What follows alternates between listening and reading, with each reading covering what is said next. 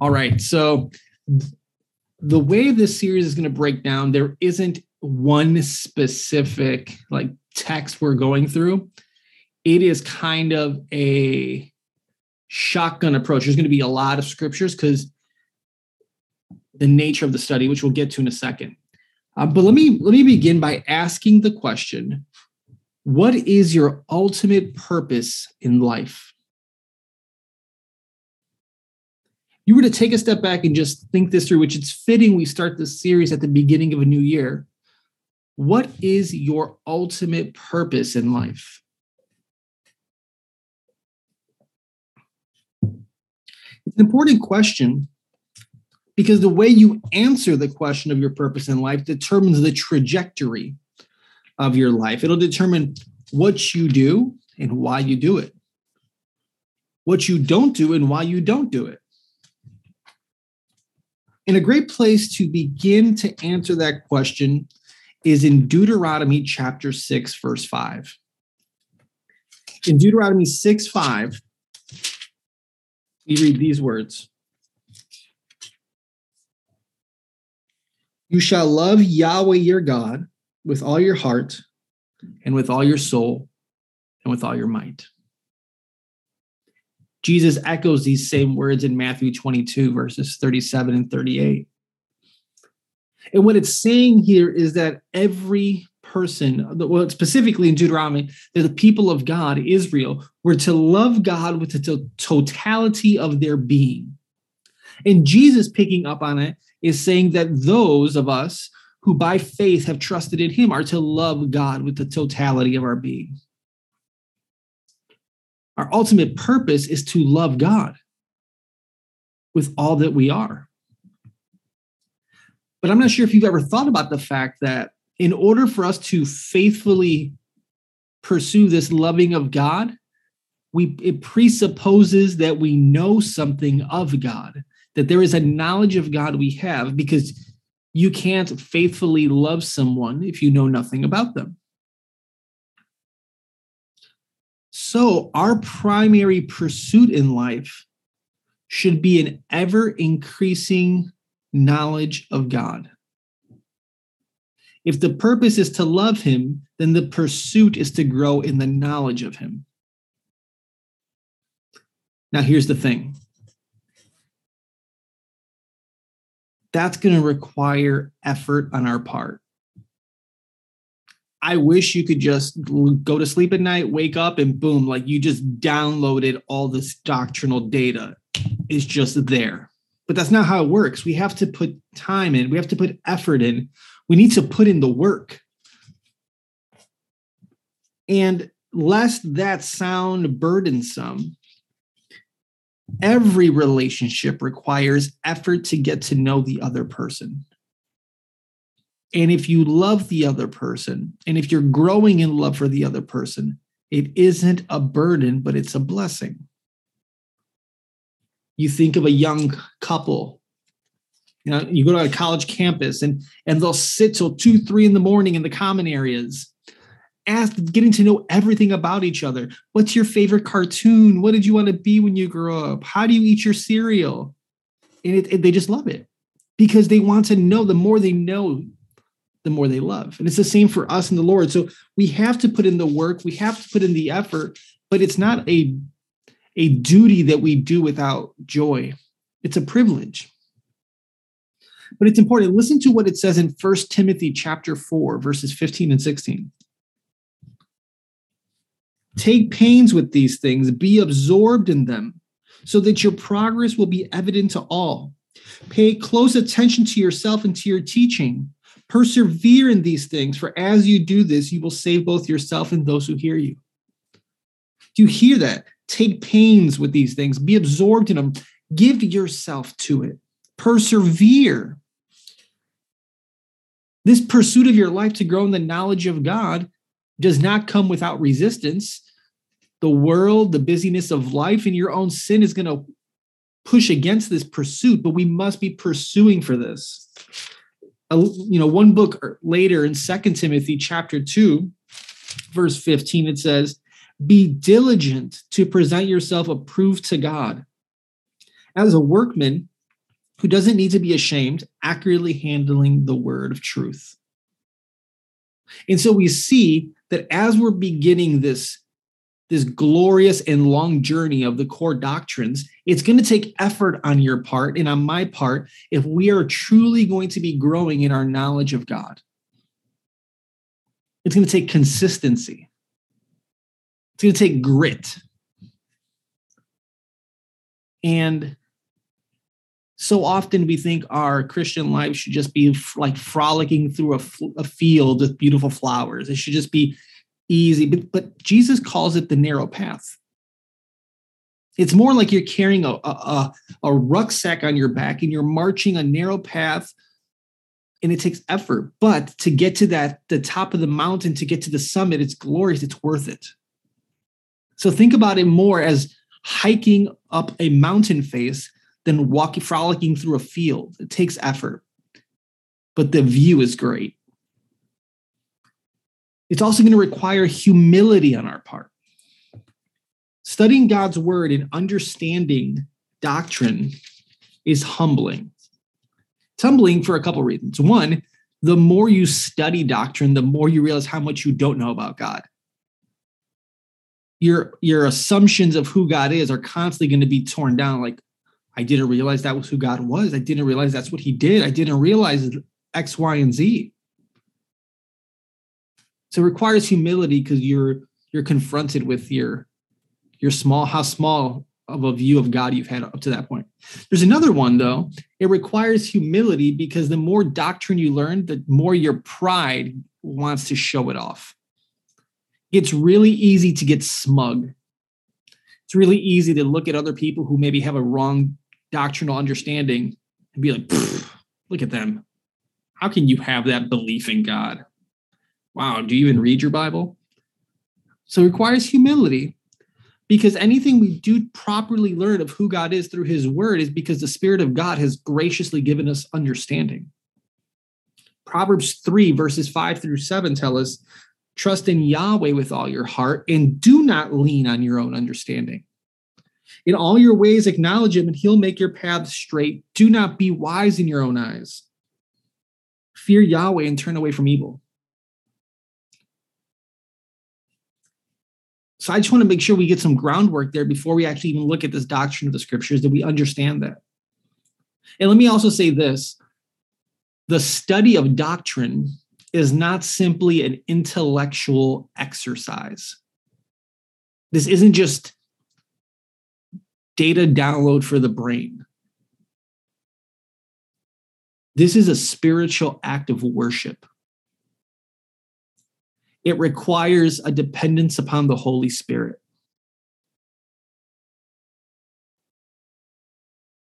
And so I want you to ask yourself as we start this series is that your desire? Do you desire to grow in your knowledge of God? not in your knowledge of theology, not in your knowledge of doctrine, but in your knowledge of God. Learning these doctrines should only help to serve to know God for who he is.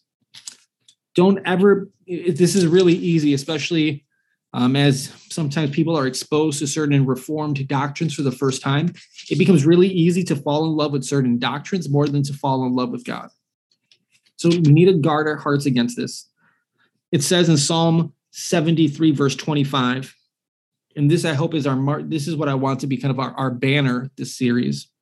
Whom have I in heaven but you? And besides you, I desire nothing on earth. This is the heart posture we need to take for what we're about to study. And I wanted to spend a lot of time here because the study of doctrine is glorious but dangerous. Lots of having been in seminary myself and seeing what it did to me, but to be honest, like my wife's online right now, and my wife would tell you doctrine can destroy you if it's not bathed in prayer and humility. It can make you just a really arrogant individual. You can become a hammer and think everybody's a nail that you just want to hammer down with theology. The study of doctrine needs to lead to a devotion for God. I've seen that happen to a lot of young men in seminary after I graduated that I've worked with as well. Um, I've seen actually a lot of pastors be doctrinal theological giants and devotional raisins all dried up with no life. So let's make sure that doesn't happen for us. Let's, let's make sure we're praying the whole time we're in these studies, asking God to keep our hearts tender and our minds open. Okay, so let's let's jump in now. We're studying this first doc this first week. Um, as we look at core doctrines, we're going to be looking at what's called special revelation. But before that, let me just define terms. I don't want to assume anything. What do we mean when we use the word doctrine? We use it all the time in churches, but let's get a working definition. Dr. Wayne Grudem defines a doctrine as what the whole Bible teaches us today about some particular topic. What the whole Bible teaches us today about some particular topic. It could be the Bible, it could be Jesus, it could be um, marriage, it could be finances. What is what is the angels, hell, heaven, sin?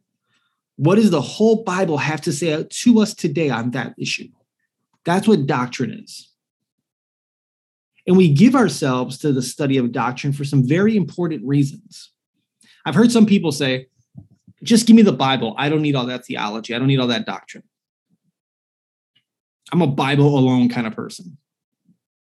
Ask him a simple question Who's Jesus? Oh, Jesus, the second person of the Trinity, God the Son, took flesh and he's your Savior. Congratulations, you just did theology, you just did doctrine. And so everybody is engaged in this process. Um, the reason it's important for us to know it is because it helps us know who God is. Doctrine is helps you get to know God. You can see that in Jeremiah chapter 9, verses 23 and 24.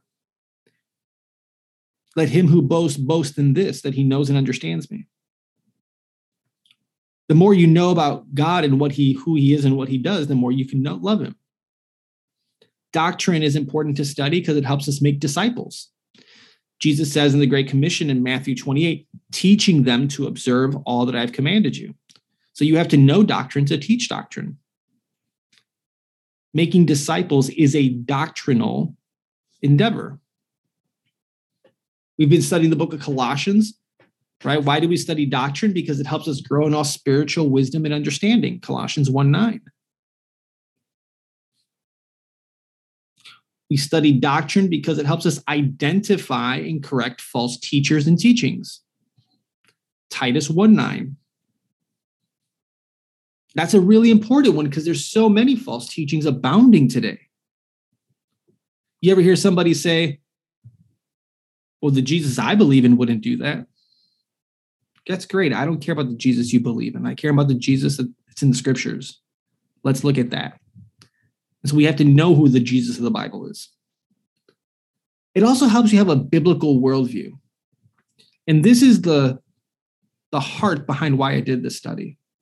A worldview acts as like a set of, of glasses by which you see the world, the lenses by which you see the world. If my lenses were blue, I would see everything blue. So a biblical, everybody has a worldview, a set of lenses by which they understand the world they live in, how they understand reality. Doctrine helps us have a biblical worldview, right? And this is why it's so important. For example, science doesn't teach you how to interpret scripture, scripture teaches you how to interpret science. That's a biblical position. Sociology doesn't teach you how to understand race, the Bible does. Psychology doesn't teach you how to understand sexuality, the Bible does. And these, so we have to be doctrinally grounded so that we can have a doctrinal perspective on the world. And doctrine helps do that. You can take up God's word and say, you know what? my friend is having a my friend's daughter or son is struggling with lgbtq issues i need to see what the bible has to say about that let me look at the doctrine of, of human sexuality and you let that shape your perspective on it listen to what it says in First corinthians chapter 2 verses 12 and 14 through 14 Now we have received not the spirit of the world, but the spirit who is from God, so that we may know the depths graciously given to us by God, of which depths we also speak, not in words taught by human wisdom, but in those taught by the Spirit, combining spiritual depths with spiritual words.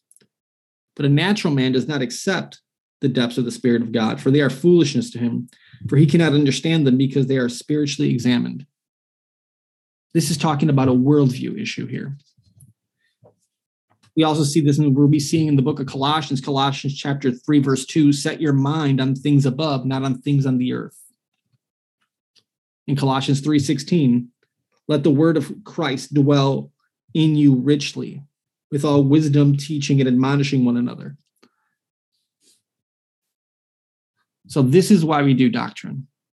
Any, you know, I, I, want this to be a little bit more interactive. I know it's being recorded. I don't know if there's any questions. If there is, feel free to put them in the chat bar and we'll answer them in real time because uh, I want this to be uh, more engaging so that you don't have a question and forget it later on.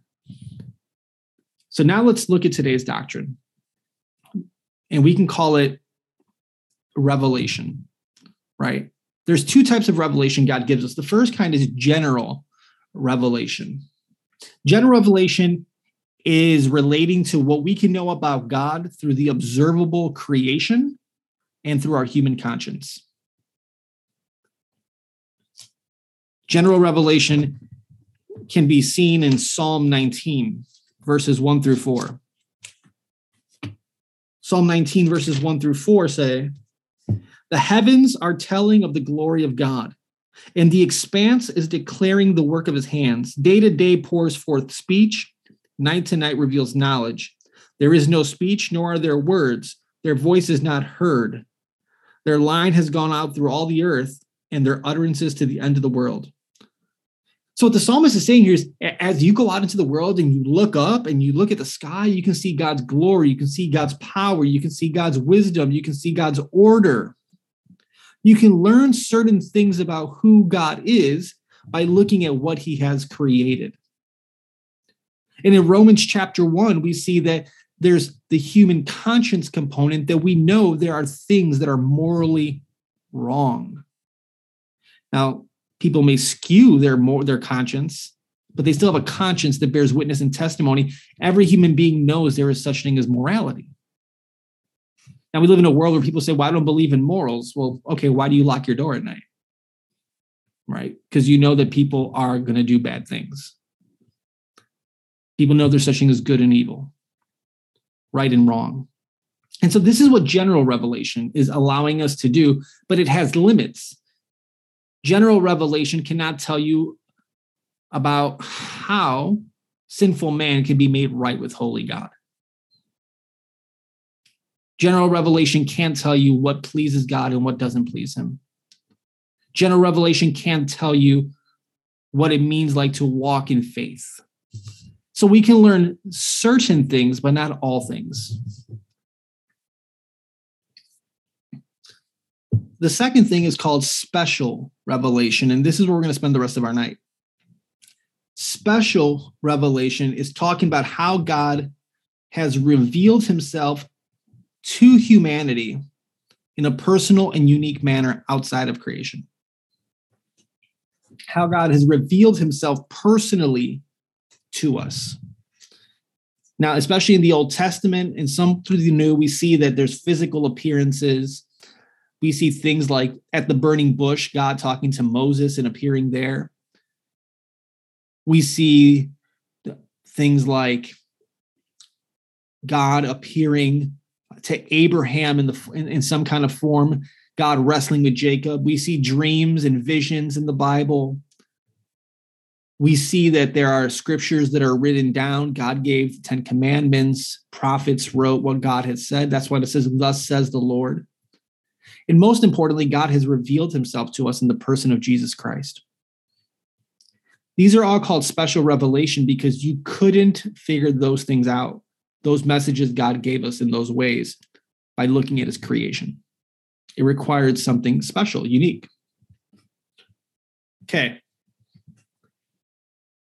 The pinnacle of all of that, though, is the Bible, the written word of God. Those other forms, right? Dreams, visions, physical appearances, all of those have ceased. Because as you read your Bible, you realize that when God did those things, he was doing them to authenticate what his message was. But the fullness of God's message has been preserved for us in the Bible. So you don't need a fresh word. We don't need dreams and visions. We don't need miracles today in the sense of people having the gift to perform miracles. Because all of those things are pointing to validate, to authenticate God's message to the world of Jesus Christ. And so we're going to focus the, on this here, the Bible. It's in God's word that he has decided to reveal everything we need to know who he is, what he expects of us, and what he's done for us. You and I need nothing outside of God's word to know who God is, what he expects of us, and what he's done for us. There's this new age spirituality that wants to get itself in the church. And I want to strongly warn you against that. No. Chain yourself, shackle yourself to the Bible, to God's word, because that's how God speaks to us today. So let's talk about the Bible a little bit. Um, I know some of you have had, especially Catholic backgrounds, Catholic, some of you have Catholic friends we need to talk about the Bible a little bit to make sure we're all talking about the same Bible. Um, because not everybody is. The Bible has 66 books. God has given us 66 books. He's given us 39 Old Testament books, 27 New Testament books. However, there's this thing called the Apocrypha, which are these extra books that we as Protestant followers of Christ do not believe in, but the Roman Catholic Church does. And I just want to make sure we address the elephant in the room with that because that's an important thing to, address. Um, a couple words on why that is those books are not divinely inspired. First of all, it says so itself. In the book of First Maccabees, it says, "So there was a great distress in Israel, the worst since the time when prophets ceased to appear among them. So in First Maccabees chapter 9 verse 27, it's telling you that this is not a prophetic word. Also the New Testament makes no reference to any of the books in the apocrypha. Jesus, the apostles never do. And really interesting, St. Jerome, he translated something called the Latin Vulgate. And he translated the Apocrypha, but he himself said, and I quote, not for the establishing of the authority of the doctrines of the church, end quote. And here's the real kicker for me. The Roman Catholic Church actually didn't say they were part of the of the Bible until uh, 1546 during the time of the Reformation. So I'm like, that took quite a while for you guys to adopt those. And Jewish, the Jewish people have never accepted them, have never accepted the Apocrypha as were uh, books given to us by God. So, again, I know that's a lot of information. I can always send that to you if you have questions about that. But I just wanted to make sure we're talking about the same Bible. I know thus far it's been kind of a heady approach. Um, but now let's jump in. What is the Bible? Why do we why do we base our lives on it? Why is it our end all? I'm going to break it down in seven letters. The first one is that the Bible is inspired. So the letter I, inspired. It means God breathed. Listen to what it says in Second Timothy chapter 3 verse 16. 2 Timothy chapter 3 verse 16 tells us all scripture is God breathed and profitable for teaching, for proof, for correction, for training in righteousness. God breathed. It's saying that all the scriptures, what we have, has literally come from the very mouth of God. He breathed it out, He exhaled it. Yes, it was written by hum- by men, but it's come from God through men, is a better way to say it. The Holy Spirit directed the writing process of Scripture so that every word and every part of it in the original writings is exactly the very words of God. That's an amazing thing. Now, that's not saying people were robots and that they kind of went into some people think they went into a trance and just wrote. No, God used their life experiences, where they were living, their education levels, their their different their different writing styles. Paul's a Paul had way better writing than Peter, for example. He uses all of that. And so they're writing it through their experience, but it's being directed by God, the Holy Spirit. Many writers, one architect. You think about if you were to go to a job site, you might have four or five construction workers, and they're not all hitting the hammer to the nail the same exact way, but they're putting them in the place they're supposed to be according to the blueprints. They're being directed by that blueprint. The Holy Spirit directed what the writers of Scripture were supposed to write. And so the reason that the scriptures are what the scriptures being inspired means is when the Bible speaks, God speaks. Remember, God exists outside of time. God does not change. So when you're reading your Bible, God is actually speaking to you. Hebrews chapter 4, tells us that the word of God is living and active. This is why you can read the same I you can read the book of Colossians every day for a month and so, it, it seems as if there's always something new popping out. How many times have we read maybe Psalm 23 and it, there just seems something supernatural about it?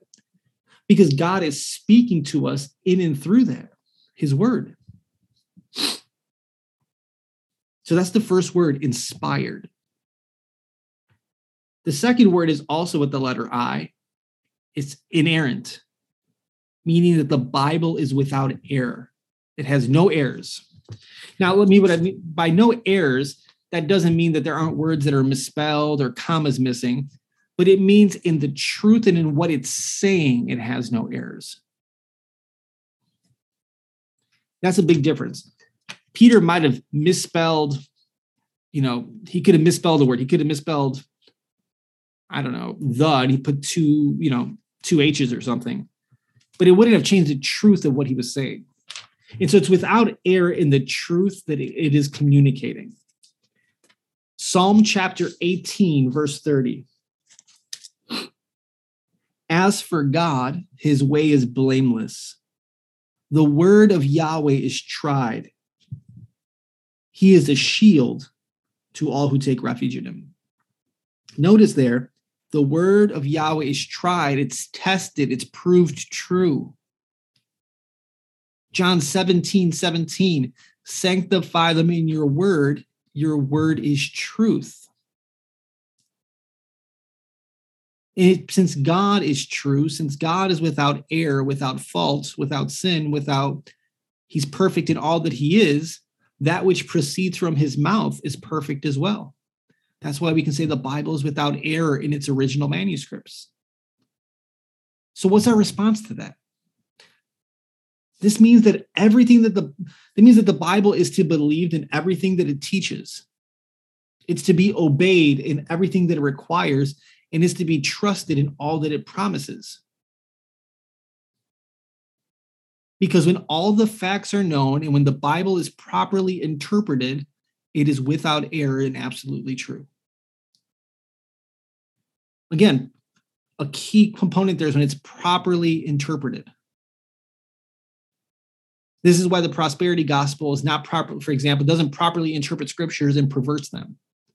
It speaks of financial prosperity when at times it's talking about spiritual prosperity. So we have to properly interpret the scriptures, but they are true in all that they say. This goes back to us having to put the work, the effort in. The next word is also with the letter I. It's infallible. And that means is God's word never fails. Listen to this Proverbs 30, verse 5. Every word of God is tested. He is a shield to those who take refuge in him. Every word of God is tested, and it doesn't fail. Listen to Psalm 19, verse 7. The law of Yahweh is perfect, restoring the soul. The testimony of Yahweh is sure, making wise the simple. It's perfect, it's sure, it's without error. If something's perfect, it has no fault. Or Psalm 12, verse 6 The words of Yahweh are pure words, as silver tried in a furnace on the ground, refined seven times. It has no impurity in it. Let me put it this way God delivers on everything he promises. Because God's word is infallible and can never fail, everything he promised, he delivers on both blessing and judgments. Here's a good example. Here's a good way to distinguish because sometimes in the word inerrant and infallible get kind of confused. What's the difference between the two? Think about it this way um, a train schedule can be inerrant, but if the train arrives late, it's not infallible. So there was no error on the schedule that was written down, but the train arriving late means it failed to meet that standard. God's God never has error. It never fails, always arrives on time, always delivers on his promises. Those three are extremely important. Those are bedrocks of the Christian faith and understanding the word of God. Now we get to what I think is my favorite one because it's the one that I think we most need, and it's the sufficiency of scripture. God's word is sufficient. I'm going to read from Second Timothy chapter 3, verses 15, 16, and 17.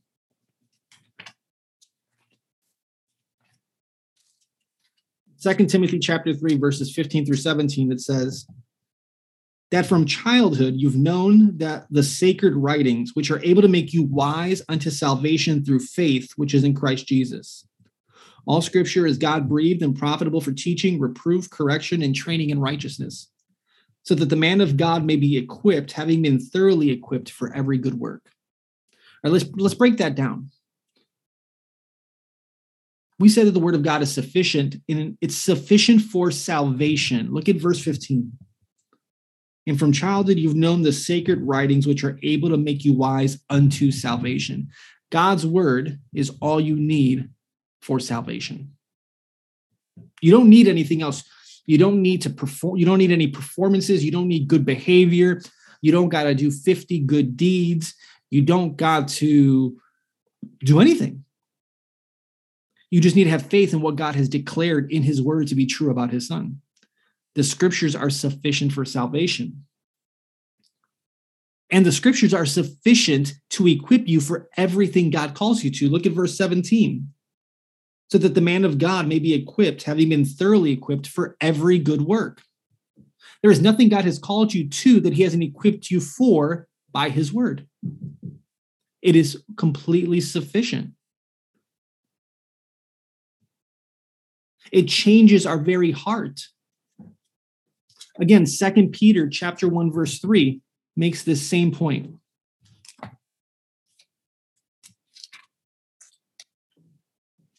Second Peter 1 3, seeing that his divine power has granted us, granted to us everything pertaining to life and godliness, through the full knowledge of him who's called us by his own glory and excellence.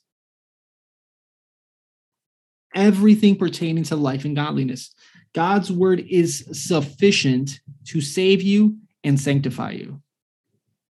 You need nothing else. You've been given everything you need in him. Okay, the next one about God's word is that God's word is also clear. It's clear. I hear people say often the Bible is just too confusing for me to read. And I'm not trying to say that there aren't difficult sections of scripture. But the Bible is clear enough that what needs to be known to reach to be at a saving relationship with God is clear. Clear enough for a child. Listen to Deuteronomy chapter 6, verses 6 through 9.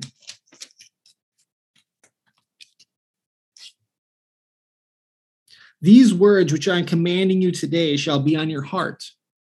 You shall teach them diligently to your sons, and shall speak of them when you sit in your house, and when you walk by the way, when you lie down, and when you rise up. You shall bind them as a sign on your hand, and they shall be as phylacteries between your eyes. You shall write them on the doorpost of your house and on your gates. God wouldn't be commanding something that was incomprehensible to be surrounded by it. He's saying you should have the word of God everywhere that you are visible because it's clear enough to guide you.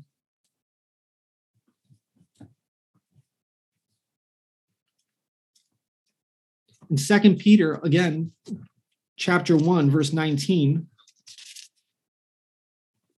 And we have as more sure the prophetic word to which you do well to pay attention as to a lamp shining in a dark place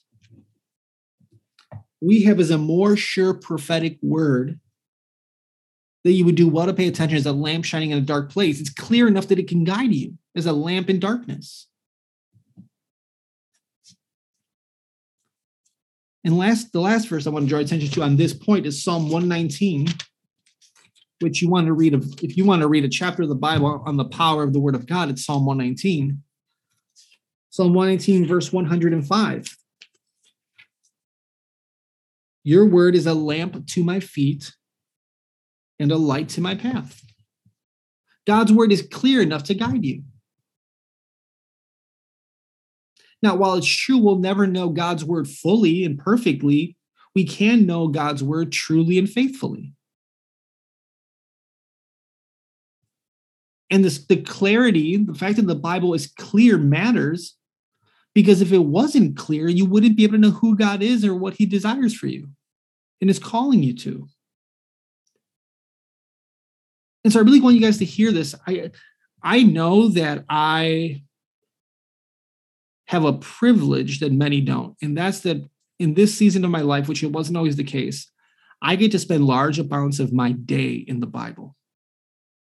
I know that's an immense privilege. And so I know that because I get so much time to study, things can sometimes seem more clear to me than it could be for somebody else. And so I don't say this from a posture of, of, of thinking that people aren't putting, I, I get it. But I want you guys to know, I, I promise you that if you approach God's word prayerfully and with humility and dependent upon the Holy Spirit, and your heart is truly seeking to submit to God's word, you'll be able to understand it clear enough to grow in your relationship with God and grow in holiness. And that part, I'm very intentional saying you have to approach the word of God prayerfully. It's a really good habit to pray before you read the Bible. Just don't barge in. You're opening a supernatural book and so it would make sense that you need supernatural assistance to understand it. Psalm 119, verse 18. This is my, I pray this often before I preach. You'll hear me say this. I try to pray it every time I read. Psalm 119, verse 18. Open my eyes that I may behold wonderful things from your law. God has to open our spiritual eyes so that we can see spiritual truth unless the Holy Spirit does that, we're just going to be informed, but we're not going to be transformed. The Word of God is clear, but it still requires the Spirit of God that work in us. The Word of God is also authoritative. When we talk about the Bible, it's authoritative. This is the one that upsets a whole lot of people in the culture that's great that you believe in the Bible, but It's just not true for me. Here's the reality. Let me just put it this way the authority of God's word doesn't mean it's only authoritative for the Christian. The authority of God's word is authoritative for every single person in the world, whether they believe in Jesus or not. God's word is the ultimate authority overall. Listen to what it says in John chapter 10, verse 35. John 10 35 reads, Jesus is having a conversation here, and he says, let's start in verse 34 to give context. Jesus answered them, Has it not been written in your law? I said, You are gods. If he called them gods to whom were the word of God came, the scriptures cannot be broken. Do you say of him who the Father sanctified and sent into the world, you are blaspheming because I said, I am the Son of God? The reason I picked that verse is that Jesus is the Word of God, the Logos. We see this in, in John 1. In the beginning was the Word, and the Word is with God, and the Word was God. Jesus is speaking here. And he says that there people are blaspheming against him because they're calling him the Son of God. Jesus is the highest authority. He is the Lord of Lords. Because Jesus is Lord of Lord and King of Kings, because he is God, his word carries his authority. This is where people sometimes want to say, like, well, I'm a, what do the red letters in your Bible say? I want to know what Jesus said, not what Paul said. And to that person, I say, sorry, I think you're misunderstanding what's happening here. Genesis through Revelation is the word of God. It's all spoken by God. Red letters are not more important than the black ones. They all carry the same weight because they all come from the same God. We saw in 2 Timothy 3:16 that it was God breathed. Again, that's a claim to authority.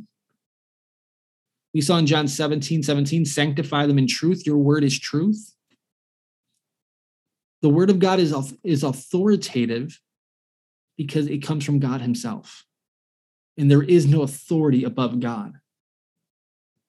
To not believe or to disobey God's word is to not believe and disobey God Himself. Let me repeat that. I really want you to understand the weight of this. To not believe or to disobey God's word is to not believe and disobey God Himself. God's word is the final and highest authority in all the land. The highest authority in America is not the Constitution, it's the Bible. People may not submit to it, but there will be a day where they'll bend the knee to the Lord Jesus Christ. That also means that the Bible is the highest authority, not our ability to study and reason from the scriptures. The Bible's authoritative simply because of it comes from God, not because we're able to understand, not even because we're able to understand it. And our last point, when we're talking about the Bible, is that it's necessary. I don't know if you ever thought about that. The Bible's necessary. You need it. You need the scriptures. I've sometimes wondered what would happen if somehow I was never allowed access to the Bible again, to God's word again. And honestly, that terrifies me. I wouldn't know what to do. In Matthew chapter 4, verse 4, it's talking about Jesus in the wilderness being tempted by Satan. And he says, It is written, man shall not live on bread alone, but on every word that proceeds out of the mouth of God. Jesus is saying God's word is just as necessary, maybe even more necessary than the physical food that sustains your body if you can if you would die without eating food you die without spiritually without the word of god. It is absolutely necessary for your spiritual life. And this is why i'm so passionate and burdened that god's people are committed to reading god's book. Because i see i know and i see so many followers of christ. Attend church on sunday love community this and that but they're amass, um, um, starving to death. They're, they're withering away to nothing because they're not feasting on God's word. Jesus says, Man shall not live on bread alone, but on every word that proceeds from the mouth of God. Are you spiritually healthy? Are you spiritually nourished? Are you spiritual? Are your spiritual? Are you spiritual vitamins deficient? Right. You know, we've seen during the pandemic that people that were vitamin D deficient were more prone to get sick with COVID. How many sins are you more prone to fall into because you're scripturally deficient? You haven't been intaking it in. It is absolutely necessary for us. Turn off your TV, turn off Netflix 20 minutes early before bed and just read or throw an audio Bible on and get it in. In your car, put an audio Bible on. You need it to live, to sustain, to be healthy. Romans chapter 10, verses 13 through 17. For whoever calls in the name of the Lord will be saved. How then will they call on him in whom they've not believed? How will they believe in him whom they have not heard? How will they hear without a preacher? And how will they preach unless they are sent? Just it is as it is written, how beautiful are the feet of those who proclaim the good news of good things. Do you realize the word of God is necessary for people to be saved? Think of the people in your life that are not saved right now, who do not have a relationship with Jesus and stand rightfully condemned before him what they need in their life more than anything is the word of God being proclaimed to them. It's necessary. It's necessary. And if it's necessary for them to hear the word of God and you're in their life, then it's necessary for you to know you to know the word of God.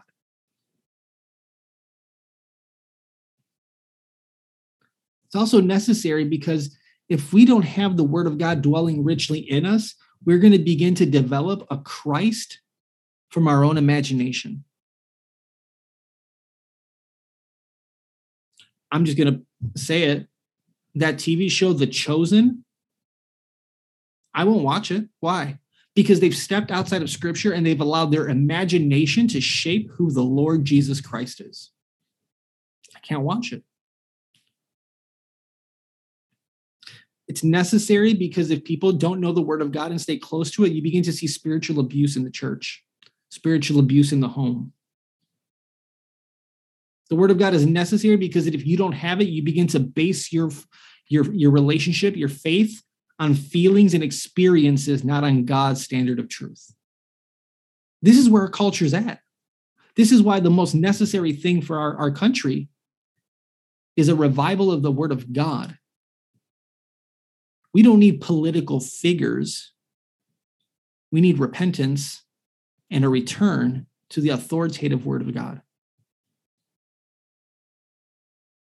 God's word is necessary. It saves us, it sanctifies us, it sustains us, it grows us, it reveals what's demanded of us. All of that can, none of that can happen if we don't have the word of God.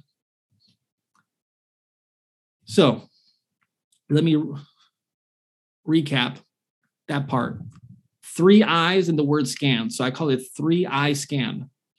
In- inspired, inerrant, infallible, sufficient, clear, authoritative, and necessary. I actually write three eye scan in my Bible next to 2 Timothy 3 16 and 17. It just reminds me. And so let me give you a couple points of application here, and then we'll wrap up the Bible is our only, um, let me emphasize that our only sufficient standard for the knowledge of God, for our faith and obedience. There is no other book, there is no fresh word. Ex- there are no experiences, dreams, or visions. None of that has any authority. The only sufficient standard of authority in your life for faith, obedience, and knowledge of God is His Word. Second, the Bible is to be believed because it says so. You don't believe the Bible because you saw a Lee Strobel movie where he did some really good research and you're like, wow, okay, it's historically it's historically accurate. That's helpful, sure, but that's not the basis on why you trust the word of God. You trust the word of God because it's the word of God, because it has proceeded from the mouth of God.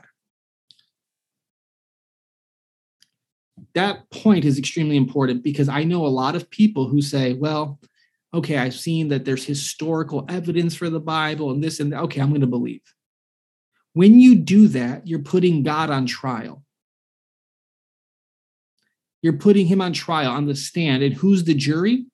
The world, the evidence. Now, the amazing thing is, God can win that case. But in the Bible, who's the only judge? God. So we believe the word of God because it has come from the mouth of God, not because of any of these other things. Those other things are great, they're encouraging, but they're not the basis of our belief.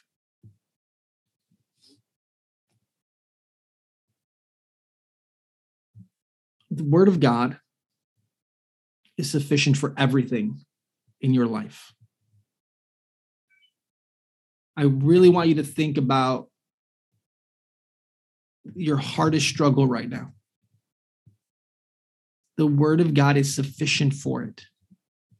You don't need anything else. You need God's word. The reason you need God's word is because it's in through God's word that you encounter God Himself the leather, the paper, the ink in the pages. There's nothing magical about this. But it is a window that allows you to, to a doorway, a door that brings you to God Himself. And so the Word of God is sufficient for everything in your life. Everything means everything because it is God, it brings you to God. Next, Scripture interprets Scripture. There are some confusing things in the Bible there's things I read, and I'm like, what in the world did that even mean? You'll read stories, and it's like he hacked up this woman and sent pieces of her to the 12 different tribes. And you're like, um, how does that apply to my life right now? Like, I'm not supposed to go hack people up. Like, I don't know what's going on here. That can be confusing. Allow the allow the confusing parts of scripture to be interpreted and explained by the clear parts of scripture. Let scripture interpret scripture. That's good Bible study. Use your cross references. Extreme help there. And lastly, everybody has a standard. How do you determine what's right and wrong? What's good and what's bad? What's true? What's false? What's beautiful? What's ugly? it has to be God's word, but that's only going to happen with time. In Romans 12, 1, it says the renewing of the mind. Your worldview, your mind will be renewed the more you are in God's word. And God's word has to be the supreme judge and standard for judging all those things. When I first came to faith, there were things that I thought were okay. And as I was in God's word more, I began to see no, that's actually not okay. Some of them were silly, like I didn't think swearing was a big deal. Um, my wife just had her eyes bugged out. Um, but that's where I was at. I didn't think certain things mattered as much. But the more I spend time in God's word, the more I realize, you know, these things are important. And so God's word has to be the standard and the judge for everything. And you have to be in his word and allow that to, to renew your mind in those ways. So man i this could have been like a six hour seminar or a multiple so i know i give a lot of information. I will email all you those notes because there's a lot there. Um, but let me end by reading one verse for us which is psalm 139 verse 17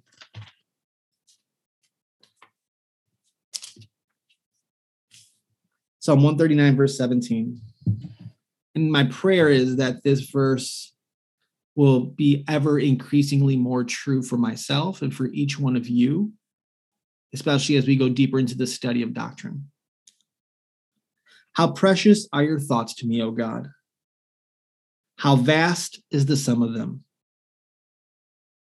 If I should count them, they would outnumber the sand. When I awake, I am still with you. May his thoughts that are in his word be precious to us. Let me pray for us. Father God, we come before you now and we thank you that we've had time for uh, to gather and to study your word. We thank you for your word. We thank you that you have given it to us, that it's, we thank you that it is from your very mouth, that it is inspired by you, that it is without error, that it never fails, that it's sufficient for every need we have and all you call us to, that it's clear enough for a child to understand. That in a world with competing authorities, that your word is the highest authority. We thank you, Lord, that you show us that your word is absolutely necessary. We need it in our life. And so, Father, may these truths bolster our faith, ground us all the more. And I pray, Lord, that we would build our life on the sufficiency, clarity, authority, and necessary nature of this word. We thank you that you are a speaking God, that you are not silent, and that your word brings light into darkness. It's in Jesus' name we pray. Amen.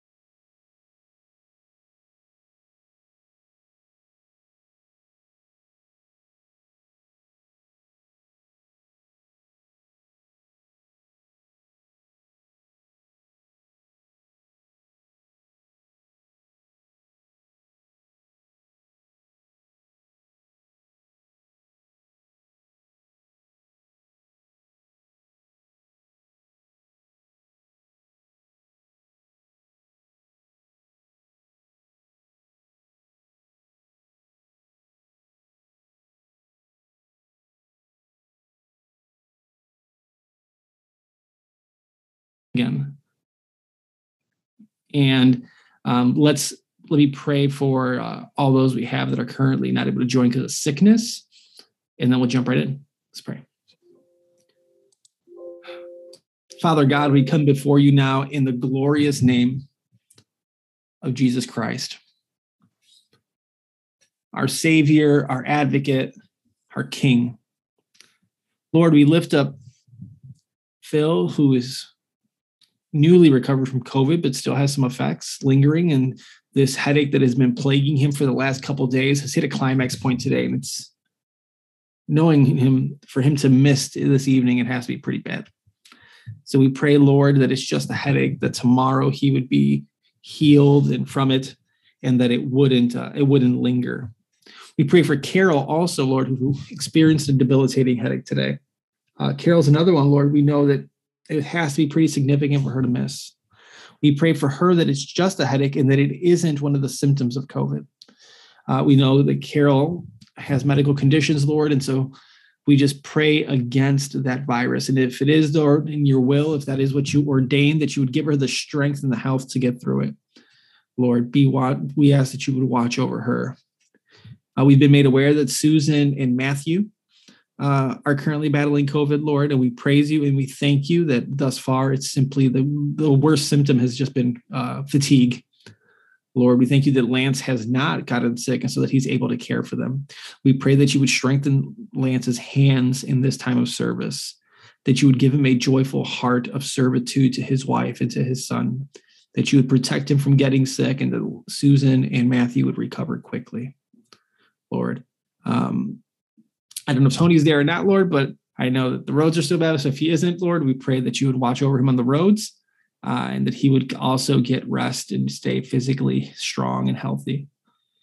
Go before us now, Lord, we ask. Holy Spirit, we are endeavoring to look at these vitally important doctrines of our faith. And we know, Lord, that we need to understand them rightly because to the degree that we understand rightly, we understand you rightly and these can act as as as walls to help strengthen and hold us up in difficult times. Doctrine is a powerful thing you give us. So may this not simply be an exercise in the mind but a transformation of the heart. May the truths we look at be uh, spiritually exciting. And may you help us learn these truths and retain these truths. We commit this time to you now in the powerful name of Christ, who one day we will see face to face. It's in his name we pray. Amen. All right. So, the way this series is going to break down, there isn't one specific like text we're going through. It is kind of a shotgun approach. There's going to be a lot of scriptures because the nature of the study, which we'll get to in a second. Uh, but let me let me begin by asking the question: What is your ultimate purpose in life?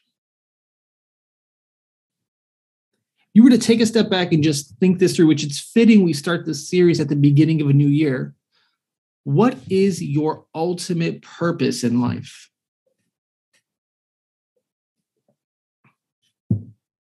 It's an important question because the way you answer the question of your purpose in life determines the trajectory of your life. It'll determine what you do and why you do it, what you don't do and why you don't do it. And a great place to begin to answer that question is in Deuteronomy chapter 6, verse 5. In Deuteronomy 6 5, we read these words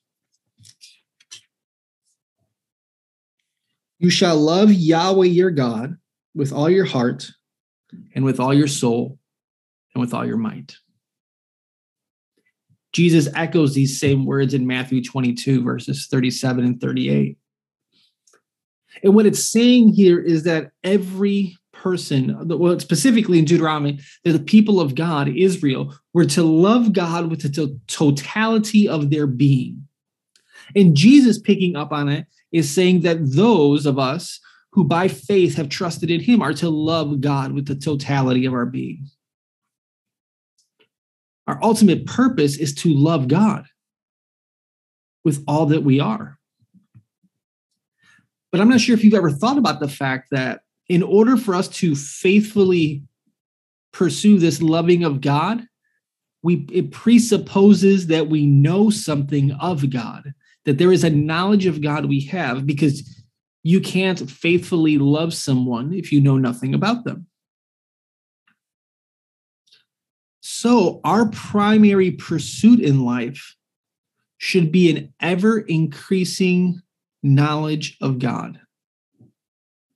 If the purpose is to love Him, then the pursuit is to grow in the knowledge of Him. Now, here's the thing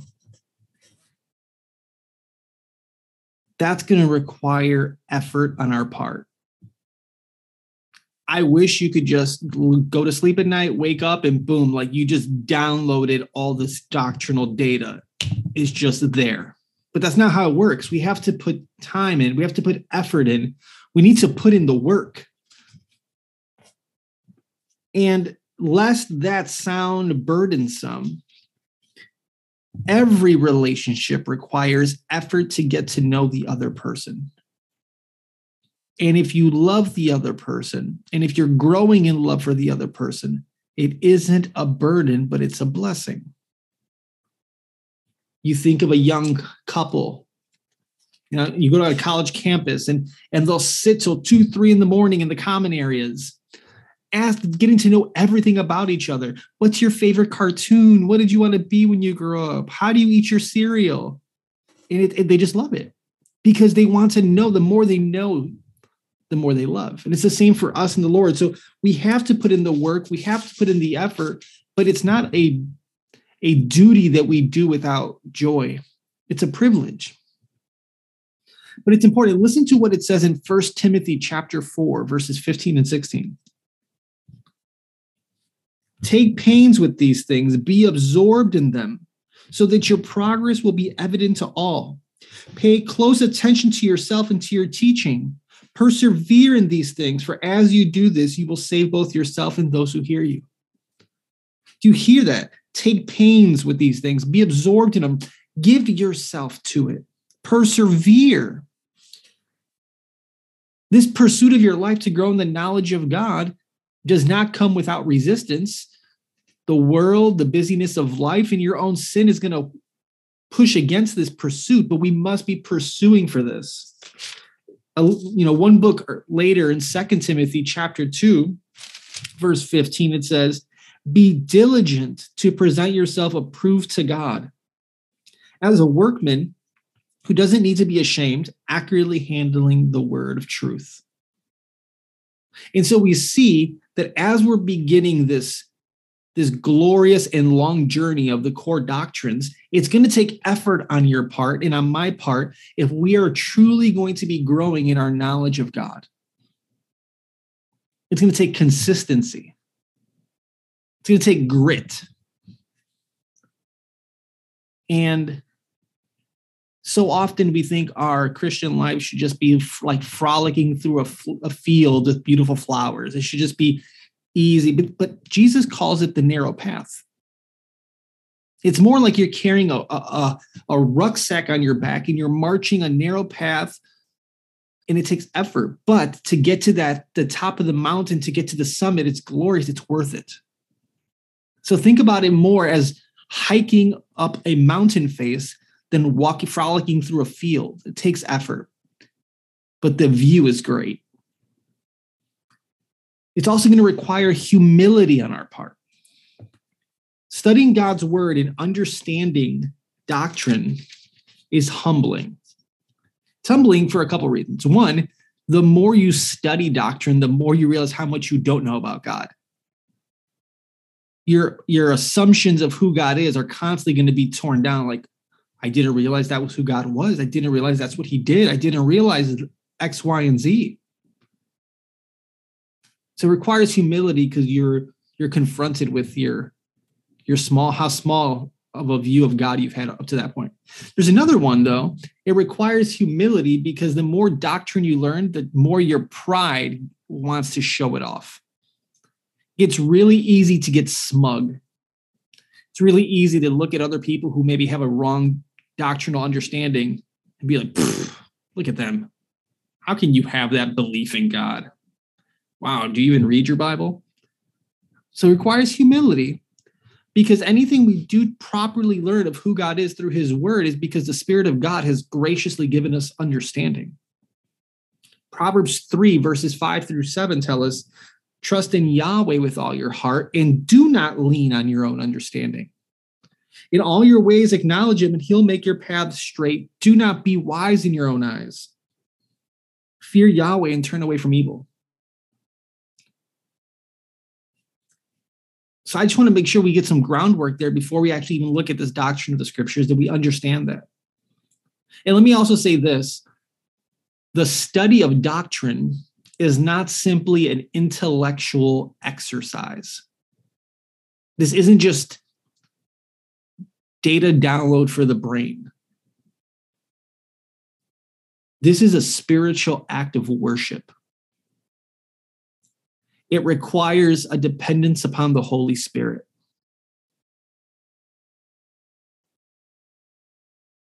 And so I want you to ask yourself as we start this series is that your desire? Do you desire to grow in your knowledge of God? Not in your knowledge of theology, not in your knowledge of doctrine, but in your knowledge of God learning these doctrines should only help to serve to know God for who he is. Don't ever, this is really easy, especially um, as sometimes people are exposed to certain reformed doctrines for the first time. It becomes really easy to fall in love with certain doctrines more than to fall in love with God. So we need to guard our hearts against this. It says in Psalm 73, verse 25, and this I hope is our mar- this is what I want to be kind of our, our banner this series. Whom have I in heaven but you? And besides you, I desire nothing on earth. This is the heart posture we need to take for what we're about to study. And I wanted to spend a lot of time here because the study of doctrine is glorious but dangerous. Lots of having been in seminary myself and seeing what it did to me. I'll just be honest, like my wife's online right now, and my wife would tell you doctrine can destroy you if it's not bathed in prayer and humility. It can make you just a really arrogant individual. You can become a hammer and think everybody's a nail that you just want to hammer down with theology. The study of doctrine needs to lead to a devotion for God. I've seen that happen to a lot of young men in seminary after I graduated that I've worked with as well. Um, I've seen actually a lot of pastors be doctrinal theological giants and devotional raisins all dried up with no life. So let's make sure that doesn't happen for us. Let's, let's make sure we're praying the whole time we're in these studies, asking God to keep our hearts tender and our minds open. Okay, so let's let's jump in now. We're studying this first doc this first week. Um, as we look at core doctrines, we're going to be looking at what's called special revelation. But before that, let me just define terms. I don't want to assume anything.